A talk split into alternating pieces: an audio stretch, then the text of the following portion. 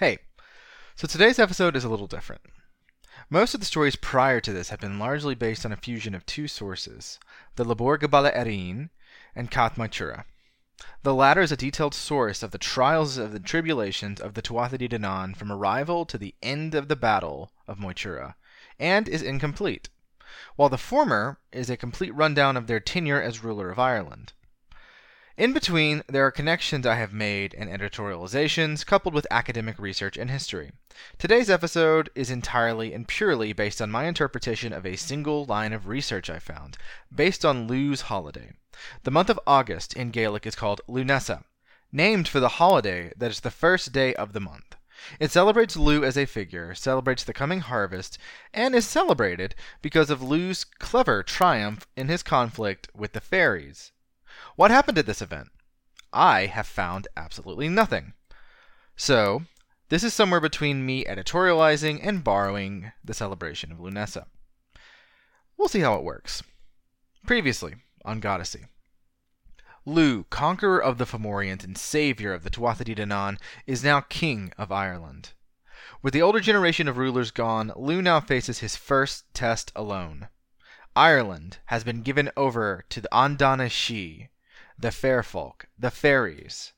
And he must find a way to prevent this, or the entire world will turn to chaos if the fairies are left to rule the land. With his foster mother Taltu at his side, Lugh prepares his people for the only hurdle left before the future is fully theirs. Welcome to Goddessy, episode 27 The Taking of the Land.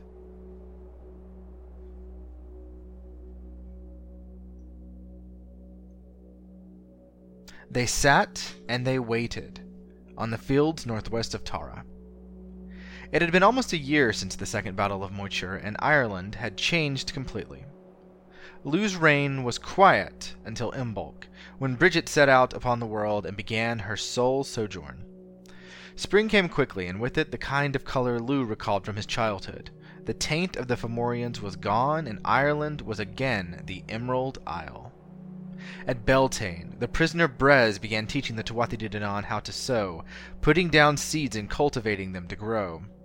All summer they grew, while the Tuatha De Danann began rule in earnest, druids learning to settle disputes, and Lugh codifying laws, both old and new. When a druid made an order or judgment, the new chief druid Maltna made a final pronouncement regarding the decree, with Lugh's backing. Corpi the Bard's satire was, as always, biting, but it lacked the sting he gave the former King Bres. Lugh ruled justly, with wisdom beyond his years. He did not yet seek a wife, though his bed was by no means empty. During this time it was said among the court of the Tuatha De Danann that, though Airmed the Healer was Lugh's chief adviser among their people, the Firbolg former Queen Taltu wandered Tara like a phantom, whispering in the king's ear. She was a druid, like he was, and kept to the groves there, and Maltna respected her. Among some, the families close to the now deceased Turian, there were whispers she ruled the court of Lugh and soon would subjugate their people and replace the leadership with Firbolg rulers. Not that there were many left after Moytura. The first fog began to appear after midsummer. At the western edges of Connacht, the sea was cloaked in mist, keeping sailors from fishing in those waters. They said laughter came from the mist, and shapes in the fog were distorted things, with terrifying faces that were a cruel mockery of emotion. It was decreed first by Bridget and then by Lugh that no one should enter the fog, and if it came closer, they should flee its coming and retreat to Tara. As Lugh predicted, or Taltu according to the critics, the mist came closer until it touched the land. Soon it wrapped up into Ulster, still recovering from the Fomorian encroachment there, and south into Munster, before wrapping back around and coming into Leinster. All Tuatha De Danann who could fled, the rest were engulfed in the mist of the sea, and did not emerge. Foolish souls who tried to reason with or attack the fog were engulfed, and shared a similar fate. Only the goddesses tied to the land seemed to be immune for Boann, sovereign queen of the River Boyne, entered the mist effortlessly and emerged from them. Though she would not leave her home at Brú na Bóinne, regardless, still in grief from her husband's passing. Tara was packed, for both nobles and servants, men and women, entirety of the host of the Tuatha De Danann gathered and restricted to me.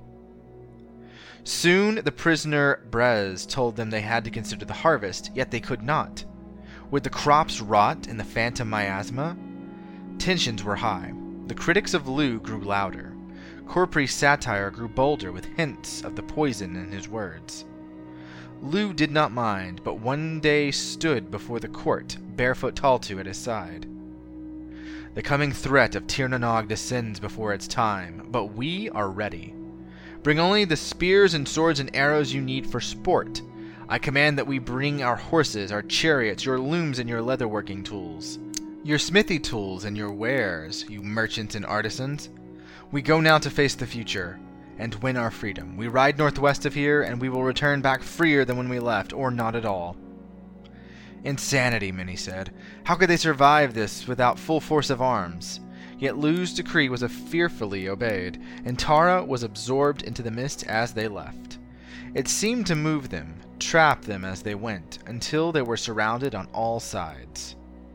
A table was set out at the center of the procession, a long table for Lugh, for Airmed, for the champion Midir, Druid Meltna, and for guests of honor such as Angus, Bridget, Dian Set, the witches Beshon and Dianan, and for the Firbolg Queen Taltu. And soon Macha of the dread Morrigan was among them, with spear and raven. I have come, King Lugh. For once, Lugh had no fear. I see that. I welcome you, Macha, I am not alone. Lugh felt a hand upon his shoulder, for it was Aine, the sovereign queen of sovereign queens, the essence of rulership in Ireland. She was here and very real, standing beside Lu with her hand upon his shoulder and his heart. Few knew who she was, and whispers began to ring out. Lugh was ruled by a host of women, Wisdom, it seemed, was in short supply, for it appeared that the allies of Turian did not know the power of the sovereign queens. All there was now was to wait, and long they did not wait. The figures and faces in the mist were indeed distorted, but upon emerging, they took a shape not unlike the children of Danu's own, except for their skin. No matter what hue they might have been in Tir they were now a bright, glimmering shade of blue.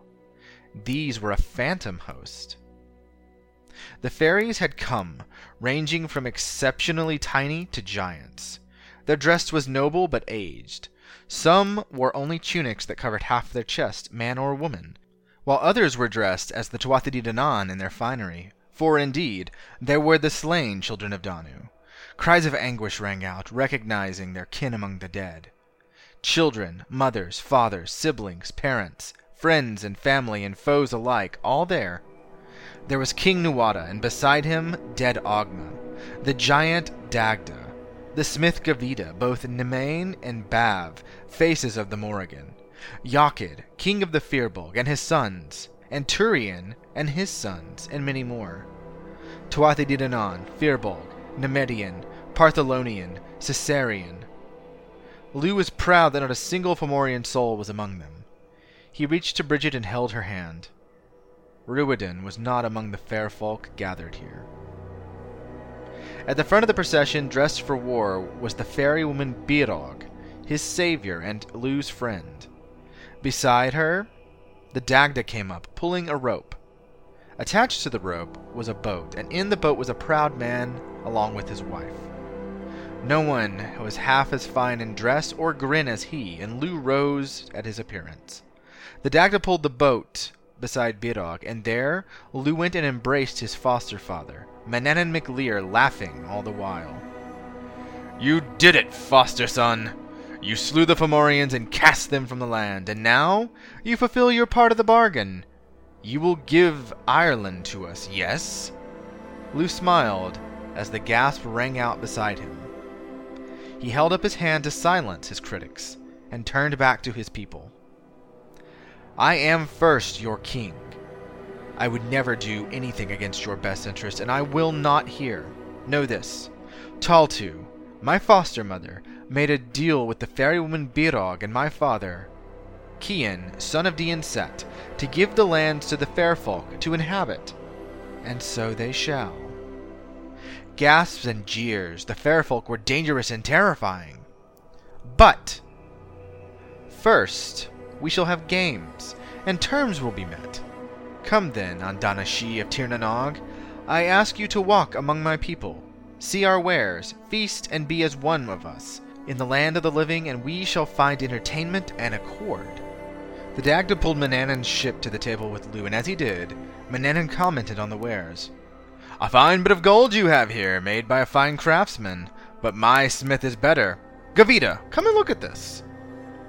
He did so, looking at the gold rings and torques. Fine indeed, but I am better. Lugh looked to his uncle, who did not smile at him. He seemed merely an imitation of Gavita, not his full self. That worried Lugh. Still, he had to stick to the plan. Are you better? I believe my smith is better still. Are you not, Brigid, daughter of the Dagda? The red haired former queen smiled. I am skilled, yes, but I am humble too. Shall we test it then, King Manannan? The king of Tir na Nog, sitting on his boat, was assaulted by his dog, the hound Felinus, whom Lugh counted as his lone companion. The dog turned blue like its master. Lugh had lost him and despaired, but maintained his composure, a trick he had learned in his last year as king. Indeed, boy, indeed! We shall have games this day, I think. Lugh nodded. Indeed. Chariot races, sword fighting, spear throwing, archery, and smithing, weaving, singing, games of wit and strategy. All of these things we will have. And so they did. Gavita and Bridget competed in the first contest, and though Gavita still had all of his skill and wit, Lugh distracted him with questions and interest. Bridget's torque was finer in gold than Gavita's, and the smith was irate, but the lords of Tir Nanog prevented him from seeking revenge. Soon the hosts of the Land of Youth walked among the Tuatha De Danann and Firbolg, and they were merely as themselves. Families reunited, gladly and fearfully, the fairies wanting to know what had happened to their living kin since their passing, and some did not wish to reveal such a thing. The games were beheld by all, fanciful things that impressed the living and the dead. Some were won by the living, such as Midir's chariot race against Ogma, and some by the dead, such as Ogma's stone throwing over Midir. A back and forth began, and though some kept count, only Taltu kept a full count, to herself. Her smile told Lugh all he needed to know. Corpry had a different job entirely. He regaled both Tuatha De Danann and Andana Shi with tales of the accomplishments of both, recalling the trickery of the Dagda against Elcmar in taking Brú na Bóinne, and how Angus tricked the Dagda in the same way to take his father's home. He recalled how Balor received his evil eye from a curse, and how Balor tricked the smith Gavita into handing over the Gloss Gavlin, a heifer that gave untold milk. He told of Brigid's keening, of the Second Battle of Moytura, and of the life of Net, who seemed more noble now, more regal than he had in the moments before his death.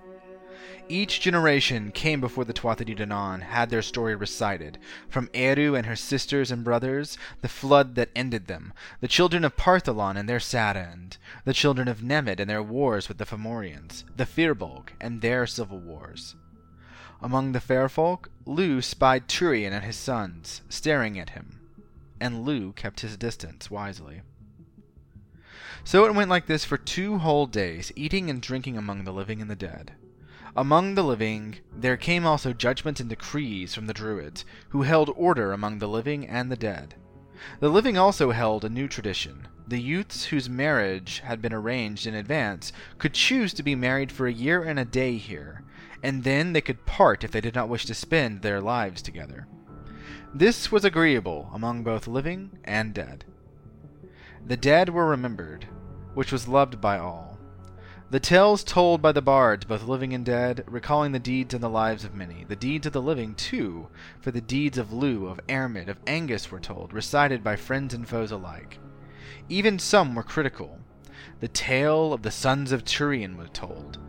The greatest criticisms were for Lugh, and his hand in the deaths of not just Brian, Iuchar, and Iucharba, but also Turian. Lugh did not hide his head in shame, but held it high, not proud, but still with dignity. The third day got to noon before the impatience of the host of the Tuatha De Danann in taking the land came to a head. Foster son, You have done well being a gracious host, and better than I could have hoped, given that I taught you. But the time has come. One year has passed since my extension was given, and Ireland now belongs to. To everyone, came a voice that was not Lugh's. Taltu stepped forward, speaking before them all for the first time she had come to the courts of Lugh near winter solstice. Her glory was still there, but there was something more to her. Her magic was working. By what grounds, Taltu? You are a sovereign queen, but you know the laws. You gave us Ireland to attain the power needed to destroy the Fomorians. They are destroyed, and the time has come. It is now time to hand over the land to us, that we may inhabit it. For it was denied us by fate. Indeed, fair King Manannan, those are the terms, said Taltu, but now her hair began to wave, like Bridget's when she gave a proclamation and they will stand. But I have prepared the land for your coming, for that is where magic comes from in Ireland the land. You may inhabit the land, but in the hidden places, the land beneath the hills, in caves, in dark places, and in between places. You may inhabit the cairns and tunnels, the mounds and hills, the mountains and lakes and groves, and you may be called upon. On the Morrigan's feast at Samhain, you shall walk the world freely, and the living will do wise to keep from you. The living may treat with the dead, if they find you in your natural homes, or if they summon you, and you may do with them whatever you wish, so long as the fair folk maintain these rules, they may stay in this land. They may live in Tir na Nog as they wish, and travel between the two using the natural methods of water and sea. Lugh had never seen Manannan mad before, but the entire host of the fair folk was fierce, distorted, and growling. Even the Dagda and Nuada became distortions of themselves, caricatures worthy of fear and mockery. By what right do you claim this, you trickster, you vile traitor to your. You came to our homes before your time. Your mist has taken the land from us before our time. But still, we were gracious hosts to you, were we not? And upon your arrival, we entered into a compact you played our games. You partook of our food. You sang our songs and listened to our tales. You were our guests, and now, at the end of the three day period of guesthood, you make demands of us. By our right, Manannan declared loudly. Yes, it is your right to declare these things. It was not your right to infringe upon the deal by coming early, yet you did. And in our games, we won more than we lost. You infringed on our good graces by sending your mist. You partook in our games and you lost. Do you deny it? Manannan said nothing, but called to him his advisers, among them his queen Fand, the Dagda, and Net. The Dagda's face grew wide with a grin, and he bellowed at the consultation. Soon, Manannan did as well. The king of Tir na Nog returned. Aine, come, we must speak. Aine came forth and stood beside Taltu and Lugh. She placed a hand on Taltu's shoulder, and Taltu seemed to lose her white hair and the years she had gained. She was the young, bold queen of yore again. Do you agree to Taltu's terms, Manannan? You are crafty, Aine, giving such power. I understand your words now. A year hence, you said that it was wrong that the sovereign queen should be divided between the living and the dead. With this deal, with this new way of thinking, they shall not be. We shall take the deal. We shall inhabit this land, and our rules will be held to on our domain. On Samhain, we shall wander the land, but how will we remain? What keeps us here, if the magic fades? It will not fade, said Lugh, understanding after so long. By telling your stories, you live again in the hills. Every hill shall have a story, every lock and mound and cave and plain. And every year hence, in honor of my foster mother's wisdom, we shall hold games. Three days in the latter part of summer, we shall hold games here, contests of wit and strength, as we have done here. We shall have a fair and fetes, and we shall remember our dead, for remembering the dead guarantees they live forever, even if the details of the stories change. We shall do this in Taltu's honor. Taltu spoke, smiling. And we shall call this festival Lunasa, in honor of the wise king who turned back the host of Andana and made Ireland safe for both living and fair folk. Lugh took his foster mother's hands and kissed it. Manannan walked out of his boat, setting foot on land for the first time in a year, and hugged his foster son. You are everything I hoped you would be, boy. I look forward to seeing you again, but I shall dwell in my home in Tir na Nog. Farewell, Lugh. I will see you again, Aine. Come, Taltu.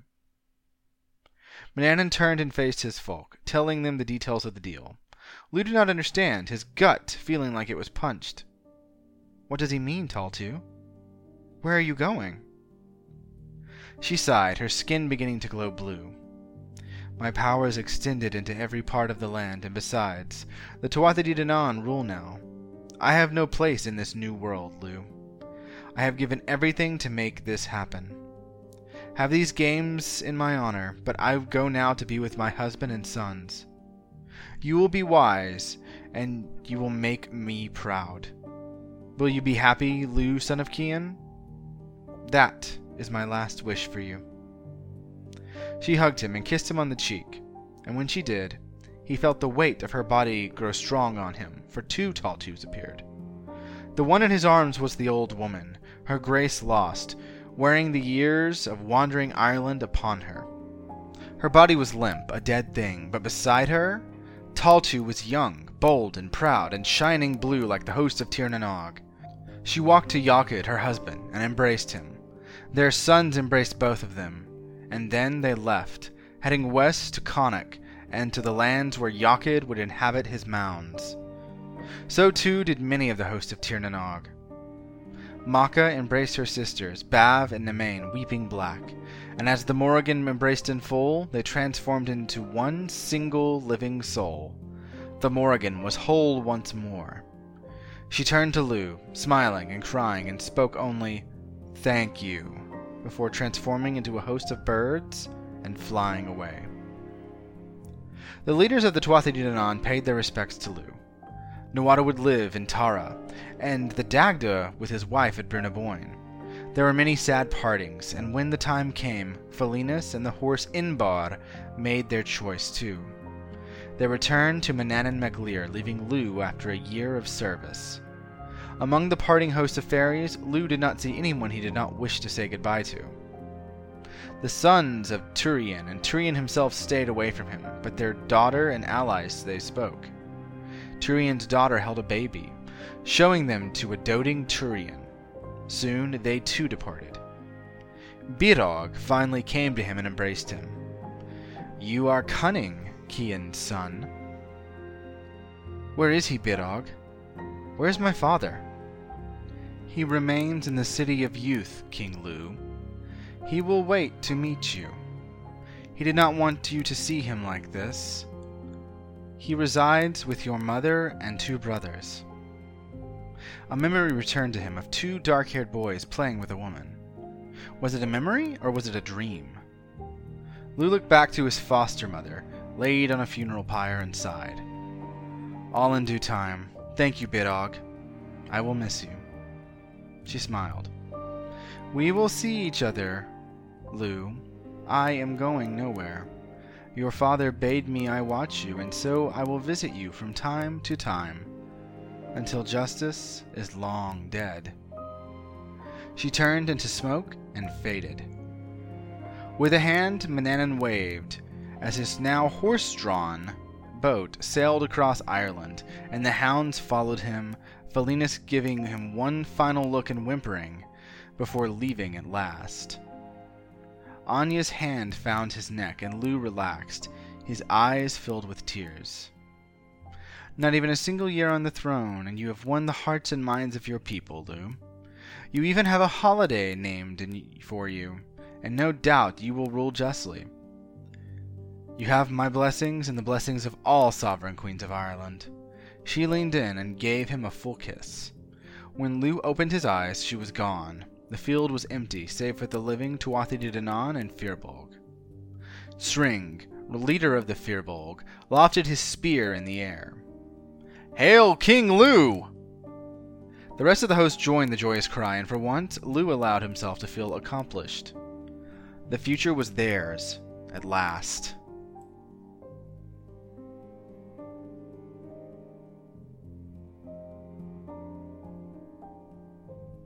Goddessy is written, researched, and produced by Greg Wright. Additional writing and editing by Sydney Yeager, who deserves a raise. Music by Scott Buckley, who can be found at www.scottbuckley.com.au. Goddessy can be found on social media at The Goddessy Podcast, where we take part in Mythology Mondays, Weird Wednesdays, and more. If you want to support the show, check us out on Patreon for early access, behind the scenes stuff, and my undying gratitude from beneath the hills. Goddessy updates every week. Check in next week for the first of the last three episodes of Lugh's story. See you then.